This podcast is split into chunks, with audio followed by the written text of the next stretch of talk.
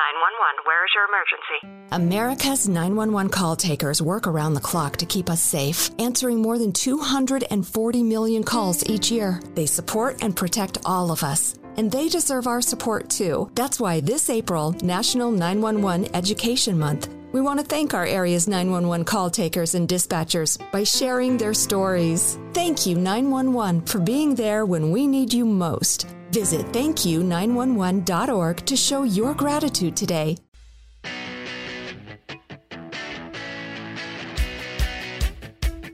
Hello and welcome back to 10 Questions.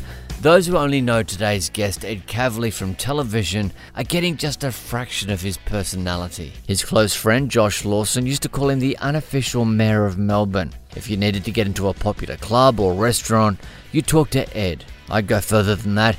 If you needed a kidney, you talked to Ed. Certainly, if you needed someone to give you a rousing speech that would make you feel like you could lift a mountain, Ed's the guy to go to. Ed came up through theatre sports and worked on radio promotions before becoming Tony Martin's co host on Get This. And when Get This was inexplicably pulled off the air despite bumper ratings, Ed became the co host of Nova's Hughesy and Kate. Many radio gigs followed, as well as a stint in LA, and now he's hosting Hughesy, Ed, and Erin on 2Day FM. His TV credits include being a series regular on Thank God You're Here, TV Burp, Santo Sam and Ed's Cup Fever, and Have You Been Paying Attention? Ed was also one of the original Agony Uncles and was unafraid to spill the beans on his time as a single man. I used to go out with a girl who used to kiss her father on the lips with hello. I don't know about that. And I just, it, I was, it's it, like, it was too much because that's really close to me kissing her down on the lips. Now, before we got down to the interview, Ed wanted to discuss the 10 Questions podcast, which coincidentally happens to be one of my favourite conversation topics too. Full disclosure. So, uh, Zwari, I I listen to a lot. I listen to your show, and I really enjoy it because it gives me insights even into the people that I I know quite well. You've had one of my closest friends, Josh Lawson, on some time ago, and I learned things about the attitudes and uh, impulses and ideas of other people who I really respect. So, um, but so I've listened to a number, a number of episodes, and I've written notes. So I know I'm meant to, and I hear people sometimes pretend it's off the top of their head. I won't be doing that today. These are answers Good. that I have, I, but this is my nature. I have prepared, and therefore, to hope, even though ironically I'm now waffling. So, um, I like uh, prep. I know, I know you do. I know you like that type of thing. So German in me. Oh, hey. Well, yeah. Well, the, when you were talking to Dave O'Neill semi recently, and he spoke about how his father had uh, Nazi medals that he'd collected. Oh, fuck. That was yeah. fascinating. I was like, ask yeah. more about that. I'm like, I know we're on a format here, but let's get into it. Okay, let's get into it. When was Ed most happy? So I think that the time uh, most happy is there's there's professional and there's personal. So personal, it's a tie between my wedding day and the day. There's two day period after my wife gave birth to our son Arnold, where we went to a hotel and it was just the three of us, and we were in a room on the bottom floor, so it was like a bunker. And I was a dad, and she was there. You know, as our first child um, together, and we were just in this little bunker, uh, the three of us and I and I was just I, I, couldn't you know I had no frames of reference to any of this, and I was just I was through the roof. Um, wow. And and professionally, it's uh, you know, and I, I am more I'm nervous about just mentioning the same people over and over again um, in these. So can we take my wife as a given? There's yeah. a number of questions you ask other people and they often mention their partner and i yeah. wish that you would say if i was going to give notes on your show which i love i would make you discount i would make you say to them your partner is taken as read. Yeah, yeah. They are now dis- they are now dis- disqualified from the answers that follow. Yeah, yeah. And same with the regret question. It's like that. Yeah, we know you don't have any regrets because you're trying to you're trying to live a positive life. Great. Yeah. What are your regrets? Yeah. now where were we? That's right. Um, no, I, I love that. I love. I, I, I agree, mate. Hundred percent. So uh, professionally, that I'd say is you never forget where you started you know, and I'm very, very blessed and very, very lucky that I love the jobs I have currently. Uh, 2Day FM with Hughesy and Erin, and on uh, uh, the uh, you been paying attention? Very, very blessed. I no one has a better working life than me. Um, but the first job I ever had was when Rob Carlton at Sydney University um, gave me the job of being the host of theatre sports uh, on a Thursday afternoon at Manning Bar. Oh, wow. And it was only because I asked him, and he said, "Yeah, I was a good player, but I wasn't great. But I thought hosting I might be quite good because I was somewhat organised as well, which was rare as, as a university student. because you would organise the workshops as well, where I would meet young people who were in first year and try and get them stage time, Mm. um, which appealed to me as well. Even though I was starting out, it appealed to me that that was a generosity that had been handed to me by Rob. So I wanted to continue that, and it was very much told to me by Rob. This is something that has been hand been handed down from Rebecca De Unamuno, Adam Spencer, uh, you know, and the people even before them. And it is something your job is to usher the show across the line because it was in front of 500 people at Manning Bar every Thursday. People forget that now. And it's been an incredible breeding ground for people who've gone on to do Mm. many things. But your job, he said, mate, is to make sure the show goes well, that you support everyone on stage, whether they're good, bad, or otherwise. And also, um, that you represent everything that's come before you and everything that's going on. So it's like you, That's you're great. yeah. So your job is to, I know you're young, but your job is to look at the people who are coming through and help them get where they're going, even though you've got no idea where you're going. And Mm. that sense of, uh, in a very, very small, small, small way, having to continue that line. Um, and that that to me was, uh, you know, an incredible amount of faith that he put in me, and something that I was, you know, very, very happy with. But he must have seen that in you because that is you. You know, you like a lot of people don't know that. It's like you. I always, uh, you know, I wanted to make a, a TV series with you where you're a life coach because you are you, you are good at organizing. You are good at helping people, and so Rob must have seen that. He he must have, have had a sense about that. Yeah, right. Yeah, so I, I hope so. I, I, uh, I don't know. I think we'll get to it in a further in a question further down the line. But I, um, yeah, well, I guess I think it's it might be part of an answer to a question that's coming, and I can't help myself. I've, I've prepared, but um, yeah, I hope so. I, I I don't. I like. I'd like to think that after people have been in my presence, that they take away something practical that Mm. that is encouraging that helps them go to go and keep doing the thing that they want to do. I, I, I would be happy if that was the effect I had. That's you- it is the effect you have, you know. And I miss those those uh those breakfasts we used to have. What was that place called in in Oh, Toorak Road? uh, um, oh God, not uh, Funkies. Funky, Yeah, this guy. funkies. Um, yeah, no, that that's uh, yeah, I you know you do have that effect on people. Um, so I question two is who would you like to apologize to?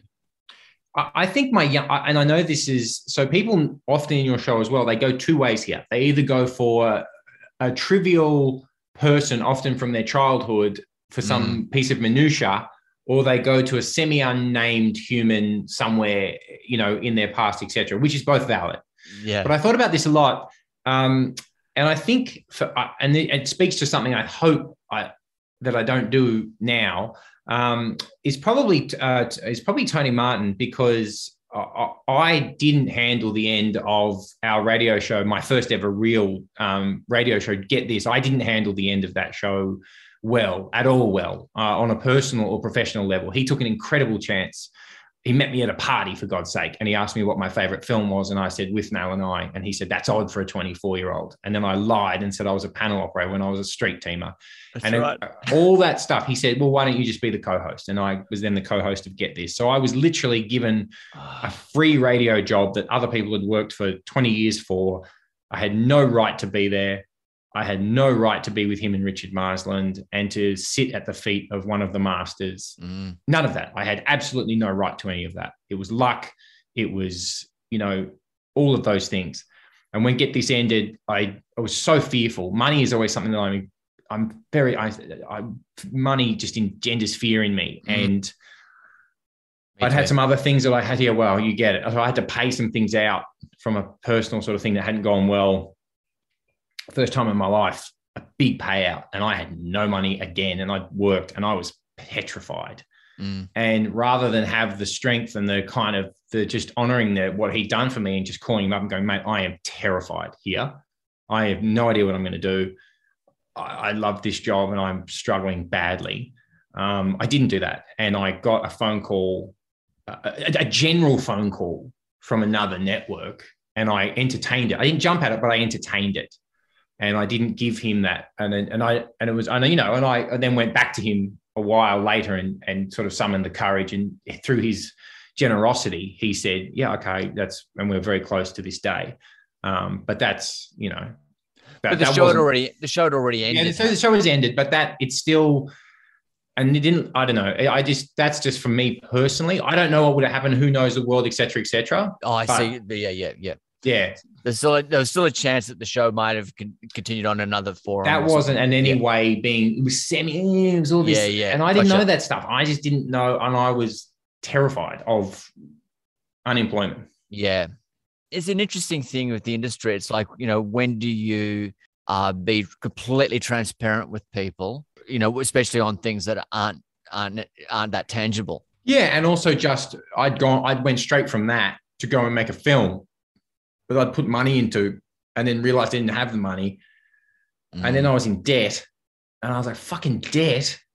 I'm terrified of money as it is. And now I'm in fucking debt, not because of the film, because of something else.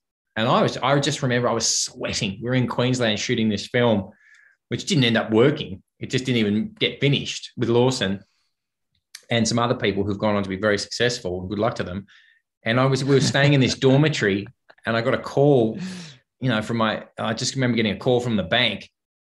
And I just, I just, I remember I was sweating so much that I had these Adidas shoes and I sweated so much that my socks were wet. And when I got up, the shoes were so loud that my friends were making fun of me that my shoes were so loud. That's what I remember of it. I remember that's how stressed I was. I was so fucking stressed. And you were still in your 20s then at yeah. this stage, right? 20, 26, yeah. I think, 26, 27. Oh, mate. Yeah. And when you're getting calls from the bank and you're uh, 26, you break. It's tough. Oh. So you managed to get out of all this kind of uh, that, that, little awkward moment, you know, when get this ended and, and you had debt and the film, and then you managed to to get out of it again and only go and then to get back into debt when you went to LA. Yeah. well, I managed to save I, I, I saved money to get there and then that's a great example, man. You did so well over there and you just gutted it out. And I really respect that so much. And everyone who goes over there and guts it out and gets in there and gets it done, I, I respect them so much. And when I went over there, I just didn't have the, uh, you know, I was enjoying it. It was going all right. And remember, I got almost got Ninja Turtles. It got down to me and one other guy to play Donatello. You remember, I saw you then. Yes. But I'm so glad I didn't because the deal ended up being so terrible. And I remember uh, my manager ringing me and going, "Hey, it's probably the best you didn't get." I go, "Why?" He goes, mm, "We've just found out that they've redubbed the voice of the turtle that you went for. So I would have just been the guy in a turtle suit for three years with not even my voice in the movie for like the worst pay of all time." it's like um, remember Angus Sampson was yeah, where the wild things are. Where the I kept thinking about that. I kept thinking about Guzzi sweating yeah. his fucking ass off and where the wild things are. Yeah. Yeah, it's uh oh mate, if I were giving anyone advice about going to LA, I would say do it in your 20s. Yes. Um do it young, don't go in your 40s because especially in comedy because all the clicks have already been set up. Exactly. It's a club based yep. situation. And that's fair enough because you need to know who to mm. trust mm. in comedy. And what you're asking in comedy over there is you know as people to trust you. If you're an actor and you just do drama and you just want to go and audition, sure, knock yourself out. You can probably go at any time. It's it, you know, it's it's there's mm. the kind of the ebbs and flows yeah, in the industry. And, but yeah, comedy. I, I just mm. I remember it explained mm. to me there's like four or five tribes. You know. And you, you're either in the Judd Apatow version or the, you know, mm. Upright Citizens mm. Brigade, or, or, you know, it's like they're the they're the people, and you just kind of go, "Well, I'm just this fucking hick from Australia who can't do an American accent." Which is where we're going to get to that. I've got a, a, mild manifesto, which is part of one of the questions here, which links to what you've just said. And after I've listened to a lot of your episodes, um, well, question three then, mate. What is your greatest regret? Too much fear too early. Mm-hmm. That's simple. I know everyone says it, and I'm sorry about that, but just too much fear too early. There is nothing. It does not matter. What do it? Do or do not. There is no try, as Yoda would say. It just doesn't matter. Mm. Make a film. If it works, it works. If it doesn't, it doesn't. Who cares?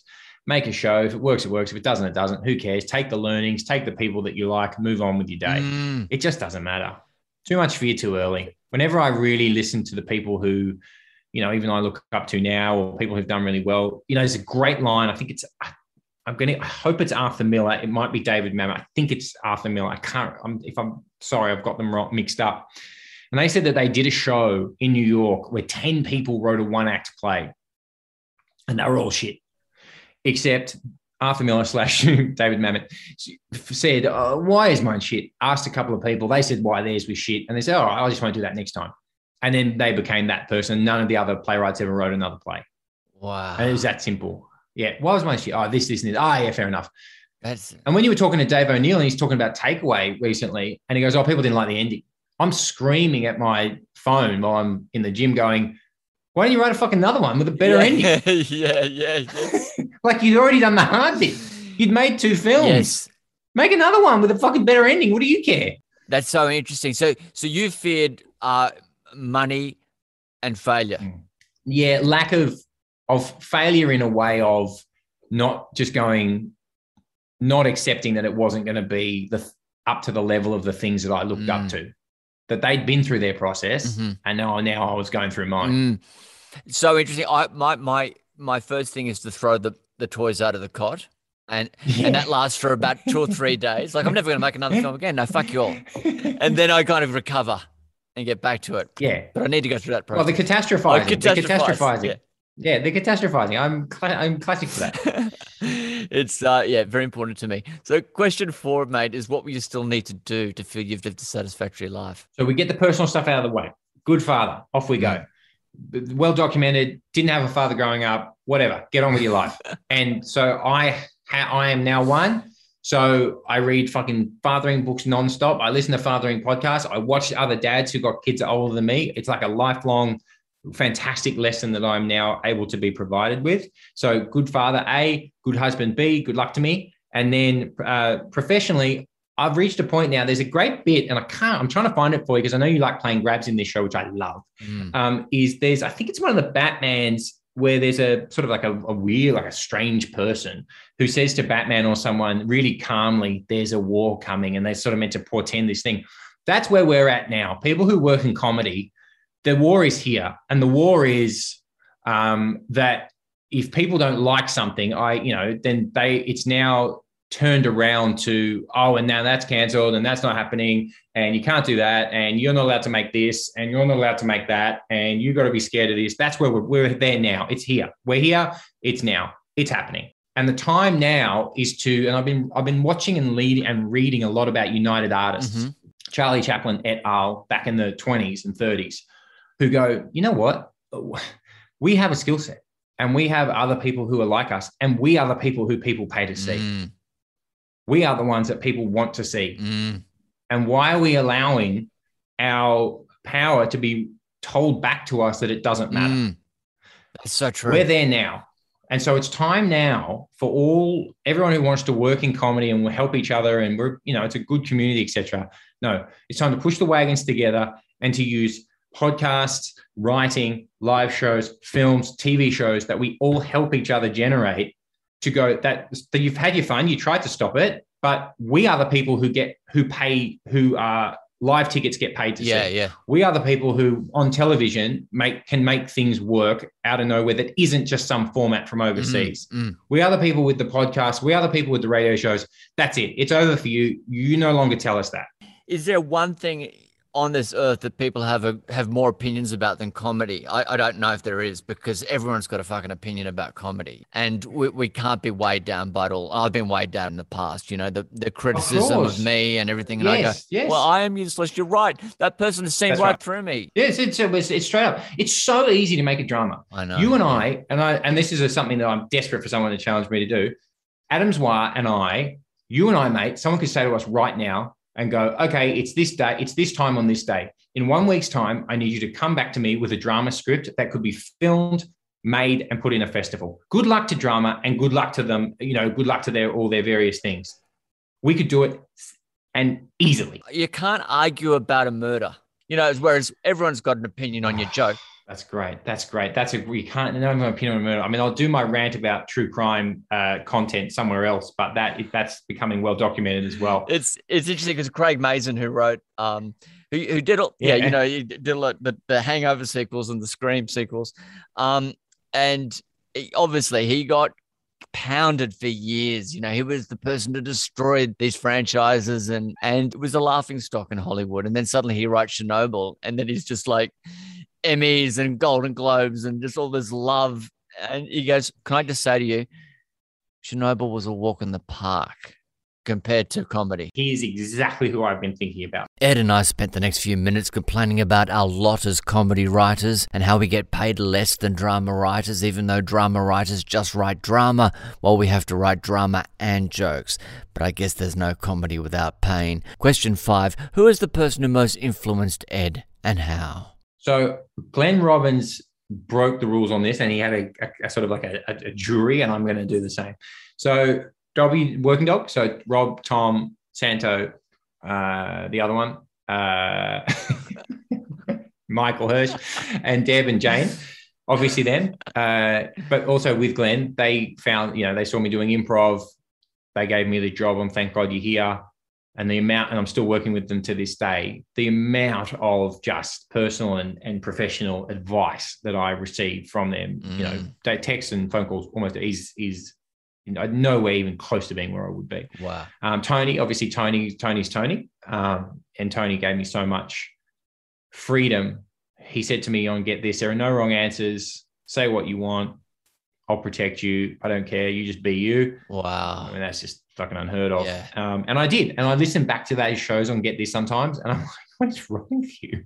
But he is just letting me ramble, or not ramble, but I would we'll just chat, not chat, but I would try and order my thoughts, but I would just have a go. I didn't care. I'd just try and do a sketch live and he would laugh because it was shit. But oh, wow. it was all part of that. You know, he would, he didn't care. It was Tony Martin and Tony, Tony can hear after you do a podcast with Tony, he'll call and he'll say, now, 18 minutes in, I I did a breath. Now, the breath is 0.8 of a second. If it was 0.4, it would be funnier. and you'll go back and you, he's done that to me. He's I've, I've done a podcast with him and then afterwards, I've, he, I call him anyway, just to see. I call him and he'll go, Oh, good. Um, now, I said ah four times. So if you could just take those out. And he's remembered, he's catalogued the R's. Good on him. Good on him. No, there's no love it. limit to the things. He, and also the, the my bosses at the video shop where I worked for 12 years at Rose Bay in, in Sydney. So I walked in there as a 12 year old and or 13 year old, and they gave me a job. Wow um, working with the Super Nintendo stuff. And then I stayed there until I was like 26 because I just loved it. And I just learned so much. Every Saturday, Sunday, Thursday night, I was there and I never missed it. Um, and apart from telling me about comedy, I would try and put something on, and they literally would go, "You're not watching." I would try and take something out, and they go, "You're not watching that. You're watching." This. Oh this. wow! Yeah, and they'd sit. We watched, um, and now for something completely different, the Monty Python one one day, my uh, and Evie, who was one of my bosses there, and, and um, Pete, an English guy, and they put it on. It was during the day; there was no one there, and I was just sort of cleaning shelves and doing stuff. And they'd stop the sketches and they go, and I oh, what's that about? They, oh, this is that reference, and that's why that's funny. And we'd go over it again, and we'd go over it again, oh and we just go over and over with these things. Yeah, and they would, I would come up and I'd go, I'm going to watch bloody, you know, what's it? The, I'm going to watch. What was something I tried to take? I, would come up with something really just just a Dante's Peak. I'm going to watch Dante's Peak with Pierce Brosnan. They go, no, you're not. You put that down. You're tonight. You're watching Withnail and I, and brilliant. You know, yeah, and this and that. They just straight up just told me what was funny and what wasn't, and they were right. Ed started talking about his comedy writer director heroes and how many have disappeared, like Withnail and I's Bruce Robinson and Napoleon Dynamite's Jared Hess. I'm fascinated by I'm fascinated by Napoleon Dynamite. So was his name Hess or something like the guy? J- Jared Hess. I'm, I'm, working with him at the moment. Okay, I'm yeah, fascinated yeah. by that because yeah. by any metric, Napoleon Dynamite is so original and mm. so funny. The music by itself, it's so fucking hot. If you can, it's it's through the screen. It's just so fucking muggy and so fucking hot. Mm. And everything about it, it's just it stinks of authorship all day, every day. Mm. And I've always wondered, I'm like, it's like same with Withnail and I, with Bruce Robinson, where you're like, where's the next one? You guys yeah. have got a fucking an engine in you that is unbelievable. You know what is so? What's going on with Jared? I love. I, what's he? What's the go? Jared Hess has directed a lot of TV since Napoleon Dynamite, including The Last Man on Earth, Making History, and the lauded Netflix documentary Murder Among the Mormons. But he's also heavily involved in working on projects with Danny McBride, including The Righteous Gemstones, which I loved a lot. now, fucking now, I'm going to use my fa- in in the other one. I wish we'd done the second round of questions today because I'm I when I was listening, I'm like, oh, I've got better answers for these. Oh yeah, but yeah. there's one in that where you say, what's the phrase that you use a lot, or that I'm, I'm paraphrasing Yeah, yeah. correctly. Yeah, and I would say because I'm obsessed with Alan Partridge, I would say that my favorite and the thing I say all the time is. Uh, an Alan Partridge quote from Knowing Me, Knowing You, where he says to any, a guest on his show, Ah, now you're being interesting. In answer to, I use it all the time. I always credit Alan Partridge, but I use it all the time, and you can find it because awesome. it's so That'd be funny, interesting. but it's so true as well. Because in our minds, we do that, right? Yeah. So you go, I'm asking about Jared. I'm going, yeah, yeah, some show about the Civil War. Yeah, okay, yeah. I'm sort of taking it in, and then you Yeah, go, oh, yeah. and he works on Danny McBride. And in my head, Alan goes, well, now you're being interesting. That's- Because what's the thing that we know about Danny McBride's stuff? There is going to be a great comic performance. yeah. And maybe that's Jared. Maybe Jared's got the eye for that because that's what Napoleon Dynamite was. And he's able to bring it out in other folk. And that's a fucking superpower. What a Yeah, unit. he's, he's so What a unit. relaxed. He's he's like speaks in a very soft voice, and he says, "You know, Adam, I'm just thinking that maybe if you do this, that you know, Fuck yeah. and, you go, oh, yeah, and I, and you, you you feel you feel kind of charged afterwards. Oh, I'm charged now just hearing about it. What a weapon. Yeah, no, he is. He's great, and I, I, I, I but I, I had the same not concerns, but I, I was wondering what happened to that dude. He was great. No, it's more. I wish. I wish I had more. Yeah, it's yeah. that. It's like you hear us. You know, there was that. I was like, fuck more of that. So that's great. And I'm so glad to hear that because I fucking love Danny McBride, and I'm so glad to hear yeah, and he's so modest about it too. He was like, he just kind of goes, yeah, yeah, yeah. I do, do a lot of work. With, I do a lot of work with Danny, and and um, God, that Yeah. makes sense now. That fucking yeah, yeah, interesting dude. Good. Um, Yeah, yeah. when was the last time you cried, Ed, and why? I'm not that. I'm not that teary. Uh, you know, people describe. I know that people tell me that I am described in other circles as being very robotic, as not being a very emotional person, sort of cyborg-like.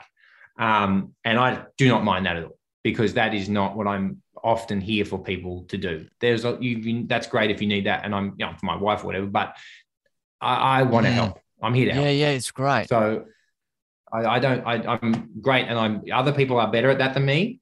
That, that you know, but that I, I'm not as good as that. Hopefully, but I, you know what gets me, and this is very odd. I don't know where this comes from, Dr. Freud, but um, I was thinking about. It, I was like, I get a little bit teary, not teary, but a little bit choked up at, uh, like soccer that really good moments in soccer where I can tell it really means a lot to everyone involved. Yeah. And maybe that's because it's the sport I got into when I was a kid. I don't know. But there are often those are the bits, but I'm not cheery. I'm sort of so fired up that I can't I can't take it anymore. But it's a, it, have you you- you've obviously read Fever Pitch. Um, Yeah, it didn't didn't, didn't work, work on on me. you, but I mean, but, but But I, that's what we're at. That's where we're at. right, but Yes. just the crying. He, he talks about emotionally connected, being emotionally connected. You know, the film, I, I know I'm not meant to feel this way, but the film's better. There's a bit where Michael Thomas scores and Thomas, and he, the character, he falls over sideways as he's cheering for the goal in the film. and I will put that up against fucking Titanic on the door, any bit you want of drama, because it, it, fucking know, come on, it's great. Just so you know, it's talking about the 1997 film version of Fever Pitch starring Colin Firth and Ruth Gemmell, rather than the baseball oriented 2005 remake starring Drew Barrymore and Jimmy Fallon. Moving on to what's Ed's current state of mind? Mate, fired up. Good. dead set. Fucking fired up. There's so much opportunity out there. As I say, there's a war coming. And it's time now. And this is my rallying cry all day, every day, which I'll be reaching out to you and to everybody else who's in this world. And your podcast has reminded me of this as well. Nah, enough of this. We're pulling the wagons together. And the people who people actually pay to go and see, the people who comedian world, who where we all care about each other and we want to help and we lift the boats together. Enough of this. We're we're coming. You've had your fun drama and, and you haven't helped, so that's it. We're coming. We won't be told anymore that you're not. No, no, no, no. That's not funny. This is that. No, it's not. That's not just not. It's just not mm. true. It's not true, and we're not doing it. Are you saying that part of the rallying cry is to do your own thing, build your own things? But part of that is isolationist. Build your own thing. Build your dinner. No. Yeah, now that we're all good at building our own things, podcasts, sh- YouTube. That no. Now it's time to go righto. where are the parts where we overlap and what can we do to help each other out to push these things over the line over the various lines Yeah, that's nice. That's nice. we've all got everyone we speak to in our world you're like, oh, i'm writing this thing and oh i've got this idea no all right well fucking what is it Mm, what do we need to do mm. I, let's get it fucking done I did have a mate. Uh, his name's James Hewison, and he used to be the head of the AFI, and he and he, and he was uh, Yeah. head of Melbourne Film Festival. And he was the only person I knew who brought people together. It was the film and TV industries, mainly film industries. But he always had these parties, and he'd bring everyone together and he'd introduce everybody, and and he was the only person to do it. Whereas everyone, Mm. as you say, they're all living in isolation, um, all Mm. kind of suspicious of each other and judgmental of each other. No, bring it, and he brought them all together, and you know, great Yeah. projects were made from those parties. It's going to you know? That's and that's a great call. And so that's my mission. And I have a theory, a theory about how you can make and distribute things now that still use the main channels, et cetera, et cetera, but are using our big community as that big push. And that is what I'm just desperate to test. If I'm wrong, I'm wrong. Fine, I'll shut up. But I, until I know that, I So you're talking about different platforms?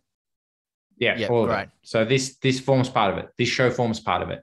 Uh, our books, our live shows, our TV shows, our radio shows. It's all it's all grist to the same mill. Our podcast. It's all book. It's all got to be grist to the same mill because the, the, we are, we are much more tight knit than we I think we give ourselves credit for. Mm. You know, Kitty Flanagan rings you up and goes, "Hey, I'm doing this show. Can I come on your pod? We'll have a chat, and then I'll pump up my live show." And then yeah, your answer is great. Right, Let's do it absolutely. that is like Dave O'Neill comes to you and goes, Hey man, I've written a script. I, I'm sure you will read Mm. it. But then it's like, all right, well, now what do we do? Mm. Do we have a read? Do we have a fucking table read that we do live on Zoom? Do we do a live show where we get people to pay and have a look that creates the momentum for each other to keep these things going? What are we going to do for each other to keep It's things really going? good, mate. And, and to be honest, that's kind of what they do in America too. They do look after each other. Yeah. Exactly. Whereas here, we're because we're such a small industry and we're fighting over such small scraps, we're not coming together. Because we all think there's one slot here or there or Yeah. maybe. And the more we get told, "Oh, that doesn't fit our criteria at the moment. Oh, I'm sorry. Mm. Then no, then we still we start to believe it. Mm. It's just not No, true. that's that's brilliant. That's really great, mate. Well, I look forward. So watching the space, are we? Well, I got a film. I've made, I've written a film, and I'll be calling you, and I'll be calling everyone, and we're going to make it, and it's going to tank, and then we'll move on. Awesome. Let's do it. Let's do it. I want to be in it. Um, Yeah. what What do you consider your greatest achievement? I think my work ethic. I hope Mm. my work. I think my work ethic. Uh, there's a there's a I don't know why, but there's a maybe because I started working really young. Mm. My mother obviously grew up with just my mother. She's a single mother, and she just she her she just worked. She didn't complain. She just fucking worked. She got on with it. She just fucking did it. And I think that I hope my work ethic is something. Uh, yeah, I just I just yeah I just I don't know. Uh, the other day I was working with my mate Max, guy come out from England, who's like doing soccer stuff. We're doing a show on Stan Sport together about soccer, and we just filmed in this little tiny room that I'd never seen before, and I was really fired up about it because I was thinking about all the things you could do in there. I was like, oh, we've solved it. There's no one here except us. You could do television in here. This is unbelievable. I'm so happy. And I was rabbiting onto him about it. We just finished the show. he, he turns to me, he goes, What's wrong with you? I go, What do you mean? He goes, We just finished. Why do you care about that little room and what could be done Oh, in there? mate, I'm with you though. I'm with you. I'm always like going, "That's great." I know we, you can are. get, we can get these reprojections Yeah, there. And, you exactly. know. yes. Yeah. And I said, I go, What do you mean? We're going to keep something going. that's, right, that's right.